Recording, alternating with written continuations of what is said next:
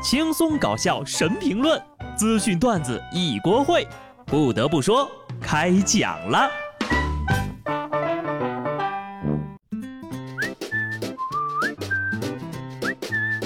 Hello，听众朋友们，大家好，这里是有趣的。不得不说，我是机智的小布。亲爱的大小朋友们啊，节日快乐啊！算了，上班没什么好快乐的，我好好的陪产假加班录节目逗你们开心，也算不上太快乐。不过呢，昨天有一条重磅消息啊，万万没想到，今年的六一儿童节，小朋友收到的礼物竟然是弟弟和妹妹。为了积极应对人口老龄化，我国将出台重大的政策举措。中共中央政治局五月三十一号召开会议，会议指出，进一步优化生育政策，实施一对夫妻可以生育三个子女政策以及配套支持的措施。有利于改善我国的人口结构，落实积极应对人口老龄化国家战略，保持我国人力资源禀赋的优势。相关学术研究的大学生表示要哭死了，刚写完啊，弄个二娃的论文还没答辩呢，这三孩就出来了。杜蕾斯可能也要卖不出去了，以后呀，生产队的驴都没有爷爷奶奶带孩子累。说真的，以后这房子呀，要是不照着高中宿舍那么装修。三胎估计是住不下的，家里的床呀都得买成火车卧铺那种上中下结构的了。不得不说一句，现在呢都开放三胎了，有的人呢还是个备胎，备胎就备胎吧，再苦再难也要过。一个人生活会寂寞，先加油谈个对象吧。不过呢，现在的恋爱也不是很好谈呐，说不定哪天就要上庭了。二零一八年三月。江苏宿迁的小王和姑娘小李确定恋爱关系之后，在各种节假日，小王都会给女朋友发个五二零啊、一三一四什么的红包来表达爱意。一年来累计转账和发红包共计十三万多。两人分手之后，小王就想要要回这个恋爱期间的花销。法院判定五二零与一三一四之类的数字转账属于普通赠与，女方无需归还，而剩下的钱财。女方则需归还八万元。看来网上那张顶级拉扯的微信聊天图说的是真的哈。有一点呢，我还是很疑惑的：谈恋爱一年花十三万，平均下来一个月花一万多，这正常吗？谈恋爱的时候呀，还是理智一点，咱啥家庭心里得有点数吧。法院判的呢也没毛病，既尊重了特殊转赠的合法有效性，又防止部分人以恋爱之名诈骗钱财。当然了，如果说啊你在谈恋爱的过程当中没有涉及到诈骗，这种分手就要回的做法还是挺拉胯的，不是很建议学呀。但是如果你真的遇到骗钱的，那一定要找警察叔叔哈，千万别嫌麻烦。浙江永康一男子嫖娼被加钱想逃被抓了，走不了的他就选择报警维权。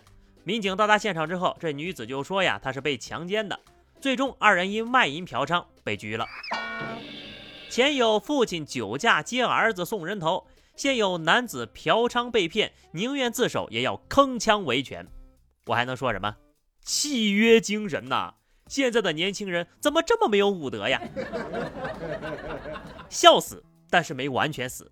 死之前呢，我还想知道这事儿呢，到底是归物价局管还是归工商局管呢？这种嫌犯送人头的操作呀，你永远想象不到。武汉一对民警约定去领结婚证，刚下公交车呀，就碰到苦寻多日的嫌疑人，立即将其控制。想到原本要去领证，小伙子还有点不太好意思。同为警察的女朋友笑笑说：“回所里吧。”将嫌疑人送到派出所后，二人重新回到民政局领了结婚证。嫌犯表示：“来人呐，把我抓了，给二位助助兴，锦上添花呀！” 领证送嫌疑人也算是投其所好了啊。嫌犯趁民警结婚前来贺喜，这专程赶来送礼的嫌犯算不算自首呢？有些干坏事的人呢，那整的就跟游戏里的操作似的。江苏南通接连发生电动车被盗案件，民警调阅监控之后大吃一惊，只见一男子开着一辆铲车，发现电动车就给铲走了。经过追踪，民警很快抓到了该男子。据了解呀，这嫌疑人呢平时靠开铲车为生。一天凌晨呢，原本是想去工地偷点东西，发现路边的电动车之后呀，边走边偷，一共铲走了七辆电动车和一辆摩托车。那摄像头可不是摆设呀，还想逃过人家的法眼？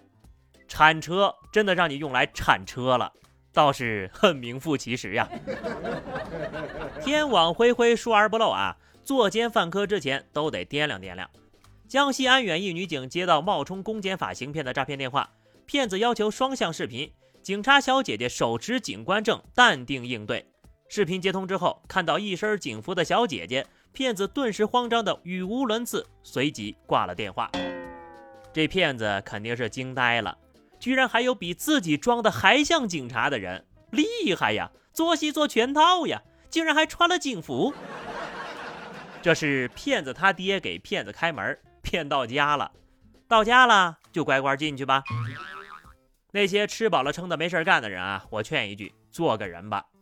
广西百色一男子酒后想不开，站在一大桥护栏外。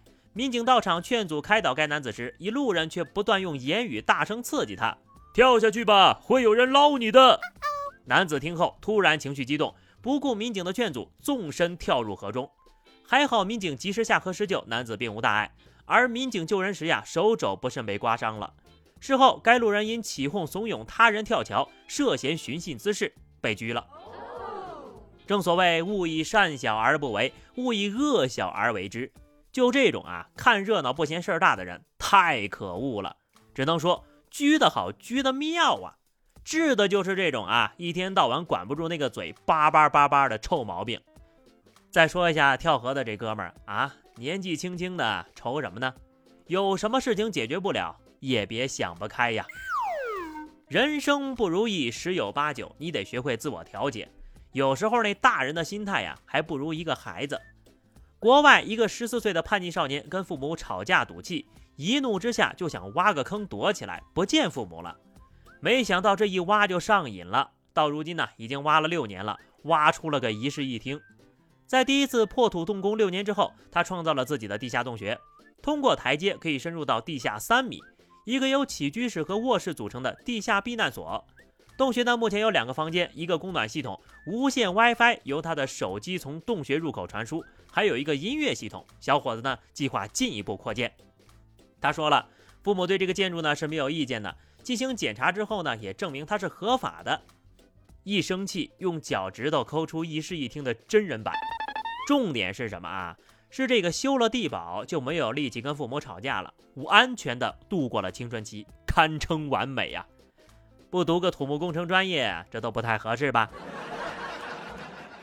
最后呢，跟大家科普一下什么叫至高反学。